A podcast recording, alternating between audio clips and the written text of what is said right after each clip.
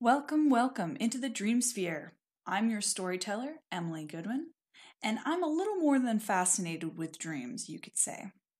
I'm not shy about walking up to someone and out of the blue asking them if they're sleeping well and if they have any dream stories to share with me. I've gotten to this point in my life where I've started dedicating a good amount of time to dream recall in order to see how it helps me with my mental health and slowly building up a personal document about symbols, emotions, and sensations related to dreams. I will for sure go into this more later, I think, but for now, I'm starting this podcast as a personal project to gain more knowledge about dreams, nightmares, lucidity, sleep paralysis, shared dreams, and all that good stuff. I thought I'd share the stories I find with you in case this topic is also something that piques your interest. I want to explore, have fun, push the boundaries of my limited understanding of this world that we live in, and hopefully get some conversations rolling. This first episode, I'll be nattering on about Christopher Robinson. And before you ask, no, I'm not talking about Winnie the Pooh's human friend. No, no, I'm talking about the man known as the Dream Detective. I must admit, I love all things wild, weird, and out of this world. So when I came across Chris, I was pretty excited to learn more about what it means to be a dream detective. Christopher Robinson was born in 1951, Dunstable, England, with a heart defect. At the time, it was inoperable due to the lack of advancements in medicine. However, when he was nine years old in 1960, he was selected to have an open heart surgery to, his, to fix his blocked aorta, which of course was a success. Or I wouldn't be telling you this story right now. As I'm recording these notes, I'm listening to this, this interview with Chris, and he states that he never had any fear of the potential of dying, even at such a young age. The doctors didn't think he would make it to the age of 12, and when the surgery was successful, he remembers feeling a great sense of thankfulness and a need and want to help other people the best that he could because he felt like he was given a second chance. When he was 20, he witnessed a woman getting hit by a truck. There was a hospital right across the road, which he ran to ask for help. He says that they told him that he needed to call an ambulance, that they couldn't go out and help this woman. He was so upset and angry and confused by the pure stupidity and illogical way of this system and watched this woman die in his arms because the emergency vehicle took too long to arrive. He couldn't save her. Already in his life, he's had many intense experiences that I can hardly imagine myself. He went to college and studied to be an electrical technician, fixing TVs and other electronics. He studied, studied photography and investigative journalism, which he then began doing for the local newspaper. When a story arose, he would go out, document as much as he could, taking pictures, writing notes, and all that good stuff. Through this position, Chris came to know many of the police officers and the lead investigator on many cases at Scotland Yard. At the age of 35, Chris had an NDE, which, if you don't know what that is, it's a near death experience during a heart attack. I watched a YouTube video where Chris is being interviewed about this experience, and the way he describes it is actually kind of funny. I'll put the link in the description if you'd like to go and see it yourself, and I'll do my best to capture its bluntly down to earth recollection of a seemingly, seemingly ethereal experience. He says that as he had his heart attack, he left his body into a brightly lit space. Panicking, trying to breathe, and a voice said to him, You don't have to breathe anymore. And he said, Oh, yes, I do. He was being told by this being that he was going to go with them at that time and that breathing wasn't necessary wherever it was. But Chris really didn't want to go, and he got into this kind of argument with this ethereal being or beings, explaining that he needed to help the people back home because they were working with the police on an important project to do with anti corruption in the UK. The bad guys are going to win, he explained to them. He was so adamant about coming back, so the beings agreed that, yeah, he could go back. However, they told him that he would have to live in both his and their world from now on. He says that he had no idea what they were talking about at the time and just agreed. Yeah, sure, whatever. I just want to go back. Chris came back to his body, terrible chest pains and all that from the heart attack, and got checked out in the hospital. And everything went along fine and dandy until he started experiencing, and I quote, these wacko dreams about things that would happen the next day or within just a few days. As they progressed in the following months, they became more violent and disturbing.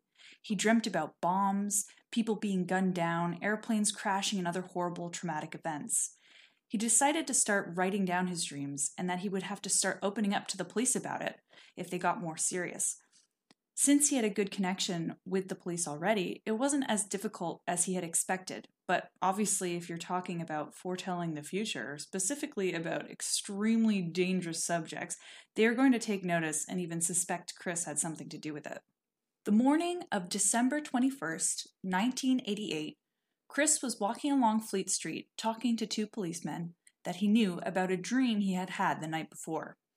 He told them that in his dream he witnessed two terrorists place a bomb inside some luggage at an airport he identified as the Heathrow Airport, which is the main airport in London, England. He saw the plane flying through the air, it exploded, and everyone died. That evening at 7 p.m., the Pan Am Flight 103 took off from Heathrow Airport towards New York City. Less than 40 minutes later, it exploded over Lockerbie, Scotland, killing everyone on board and 11 Scots on the ground. Absolutely devastating. As you can imagine, Scotland Yard summoned him the following day for questioning. At first, even Chris, along with the investigators and police force, chalked his dreams to coincidence, but they kept coming and coming and coming. He has recorded thousands of dreams up to date, predicting events that mostly have to do with terrorist attacks, tragedies, and other profound accidents as well. He's worked with the Police Special Branch, Secret Service, Ministry of Defense in the UK, and CIA, CIA, NSA, and Pentagon in the USA. He's taken part in many psychological studies led by professors, doctors, and scientific researchers, researchers all across the world. There's loads of directions you could potentially hone in on with Chris Robinson, and my brain is a bit chaotic. I think I got a little off topic, or maybe I didn't. Honestly, I don't really know. I have a difficult time figuring out if I'm making any sense, so I'll just plow right ahead and uh, read you a few dreams he had, along with some of the symbology that came up that he began to recognize. He explains that if he was associated with a place, if he knew more about it or had visited that location before, his dreams about that place were more clear, more defined. The subjects were easily identifiable, which to me makes a lot of sense. Say if you're talking to someone and they describe something to you, it's a lot easier for you to picture it in your mind's eye if you've seen pictures of that thing before or if you have come into contact with that place or object. Now, this is where I got a little lost, and I'll do my best to explain it. He describes they began to notice that there was this kind of feedback loop. When an attack would happen, the police would call Chris, and Chris would drive to the location as quickly as possible. They found that when he did this, he began to have dreams where he would spring up random in sorry, spring up in random locations that he hadn't been to in years or had never been to at all, weeks before an event would actually happen. So they were able to make a connection of a bomb site with his going there, and this would create a loop where he would know about it a few weeks prior. Okay. Whew. I get it, but I don't get it. It's pretty deep concept to try and wrap your head around. Uh, non-linear time, past, present, future, all being one. Those things are pretty out of my scope of understanding. And if someone else knows about it, I'd love to hear your explanation because I tried Googling it and I just got so confused. So hopefully that didn't confuse you too much. I kind of know what he's saying, but anyway, moving on. When he dreams, sometimes he is an observer, watching as the events occur from above. Sometimes he's actually one of the victims and can feel that he is dead and understands that he is dead. This I can kind of relate to, and maybe you can as well, um, on being an observer and a victim. from many other perspectives as well, which is such a cool aspect of the dreamscape, being able to see and experience multiple viewpoints than just your own. The symbols he's been able to identify in his dreams are pretty interesting. He knows that for him, dogs represent terrorists. Fish are terrorists that are about to be caught. Cups are dead bodies.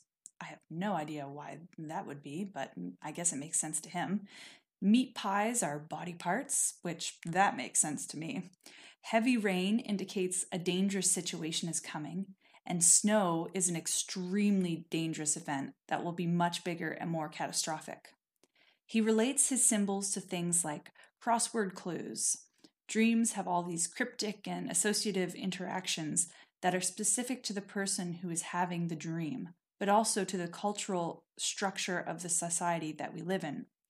For Chris, this cultural structure is Britain, so things that are related to Britain specifically, he would understand and know because he is related to that symbol. For example, if I was to dream about the CN Tower in Toronto, that is going to be a very significant symbol to me because Toronto is my city, and the CN Tower represents our architectural accomplishments and is a large landmark to let you know that you are indeed in Toronto, Ontario, Canada whereas Chris might dream of Big Ben in London or the London Eye. I hope this kind of makes sense. Can you think of any dream images that represent something significant to you? If you can, please email me, message me, get a hold of me somehow. I don't know how, but I want to know what what symbols mean to you. I'll read you a couple more interesting stories from Chris that I have found, uh, just because there's so many of them, but I'll put some descriptions in the end notes of this podcast so that you can go and look it up too if you want to find out more about him. In 2002, two little girls, Holly Wells and Jessica Chapman, went missing in Soham, Cambridgeshire. Chris had a dream the night before they died about children playing in the snow, and as we know now, that snow for Chris indicates grave danger. The girls later returned to him in his dreams a few days later telling him that they feared their bodies would be eaten by wild animals. This confirmed for him that they were now sadly dead. In a preceding dream, he found himself walking down a runway at the Air Force Base at Mildenhall, about 10 miles from Soham, Cambridge, where the girls lived. He was looking at the, the perimeter of the fence and wrote down on a map and pinpointed the areas that their bodies were. Chris tried to warn the Cambridge police and that the girls were dead and that he knew the locations of their bodies. However, they ignored him and continued for another 10 days to search, believing the girls were still alive. Their bodies were eventually found at the spot that Chris had marked on his map almost two weeks before. In his book, Dream Detective, published in 1997, he goes into much more detail about his experiences and the different dreams that he has had I haven't read it and I'll have to put it on my wish list for now. But if you're interested in learning more from his own experience and his own publications, it's on Amazon, I think, for about 20 bucks or so ish. He's been in loads of documentaries. He's been on Strange But True, which is a British TV series, and about the unusual and unexplained, which you can actually find on YouTube. He's been in many experiments. The most well known one was done by Dr. Gary Schwartz, an American psychologist and professor at the University of Arizona. Chris asked Dr. Schwartz, Sch- sorry, Dr. Schwartz, Schwartz, I'm so sorry, Dr. Schwartz to develop an experiment with him that would show the implications of his dream premonitions. Here's a quick summary of how this assessment went in August 2001 at the University of Arizona. Dr. Schwartz wrote on 20 different slips of paper 20 different locations that Chris and himself were to visit over the next 10 days. Then he put them into separate envelopes and sent the envelopes to one of his colleagues in New York City. His colleague in New York would then select 10 of the 20 envelopes at random, and the morning of each location, they would get uh, he would message them and find out what the location was going to be the morning of. Dr. Schwartz would then drive Chris to the location and go over Chris's dream logs from the night before. In each circumstance, there were many identifiable factors that led Dr. Schwartz to believe his prognitive dreams were the real deal.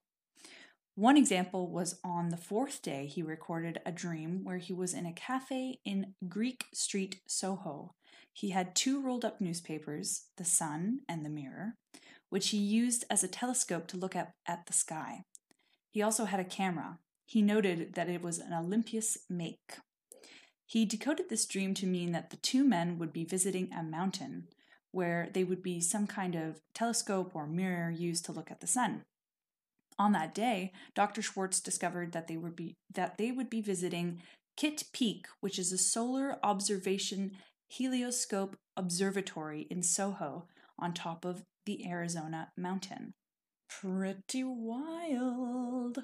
Now, of course, there's been a lot of speculation and skeptic- skepticism with this, but what the heck? The, literally anything supernatural is approached with skepticism. So I'm not even going to bother going into that side of it because I'm here to research crazy stories about dream experiences, not to prove that superpowers are impossible, okay? There's still so much that I could talk about related to Christopher Robinson, but I think I'll end it off with a bit of a bang in honor of Extraterrestrial Abduction Day, which is on March the 20th, this coming Saturday. I'll read to you Chris's experience with aliens in his dreams that I found on a fantastic podcast called Understanding Spirit, by Alan Cox. In 2002, Chris was 50 you per, per, per, per, excuse me. Chris was 51 years old at this point. He was put on a waiting list to have surgery after the barium barium bar, barium barium barium barium swallow, which is when a patient drinks this special liquid that helps highlight interior issues within the body when taking an x-ray. It had found a hiatal hernia, which is when a small part of your stomach and the bottom of your esophagus, the big tube from your mouth to your stomach, pushes up into your chest through your diaphragm muscles. Oof, that sounds painful. Three weeks before he was scheduled to go in for his surgery, he dreamt that he was on a spaceship.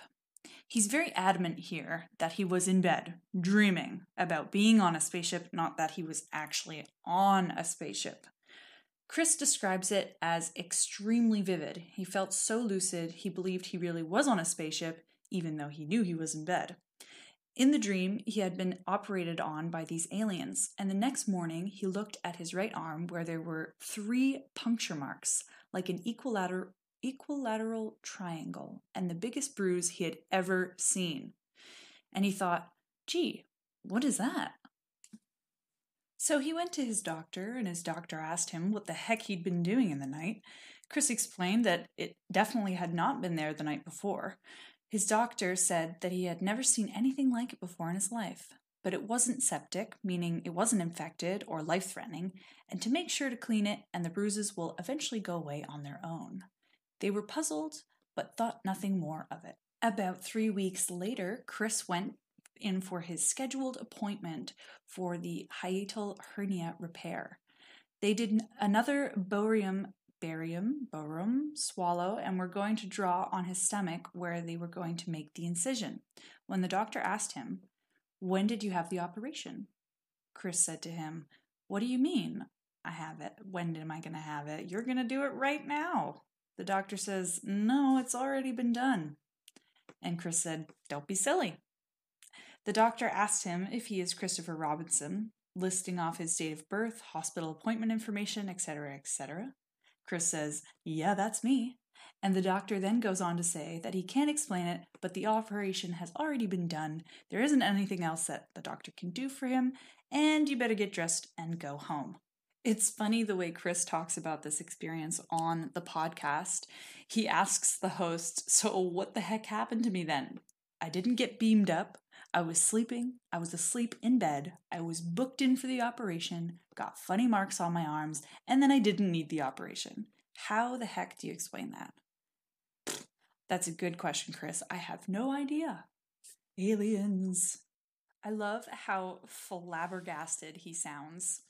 Actually, pretty much all the interviews I watched with him and the documentaries and such, he always seems so amazed by his own experiences. I can't even believe them. He can't he can't even believe them himself, which I find really fascinating. I know if I had experiences like him, I would probably be in the same boat. I probably wouldn't even believe myself. Anyway, this has been a pretty long winded first stab at this podcast stuff for me, so I think I'm going to wrap it up here. But so far, I'm loving it. I'm loving the stories I'm finding, I'm loving the wackiness of it all. It's a lot of fun, and I hope I find more extraordinary people to do a little bit more research on within the dream uh, dream realm, and places and things to talk about in future episodes. I'd really love to talk about this stuff, any experiences that you may have had of dreams or dream symbology and all that good stuff. I actually have an email set up. It's called into the dreamsphere at gmail.com. I'm on Instagram and TikTok at the same name. I don't really know how to use Twitter, so I probably won't be on there. But please message me. I want to hear from you. I want to hear your stories. I want to share stories. I want to have fun exploring this weird, weird world that we live in and all its unknown crevasses. Um, it's very exciting to me, and I could probably gush about it all day. So if you have any suggestions for future episodes or would like to would like me to share your experiences on the podcast, maybe I could do that eventually. That would be so cool. I'd love to get a collection of people's dream experiences. Start making like a, a book or something, a catalog, if you will. That would be very cool. Thank you so much for joining me today. I really can't wait to hear from you and continue doing these cool, fun, experimental research areas of the weird dreamscape and dream world and all that kind of stuff. So for now, let your dreamscape expand, reach out, and be open to those mind boggling ideas that are just on the outskirts, just out of our reach of understanding. Please message me. Have a wonderful day. Love you loads. Bye.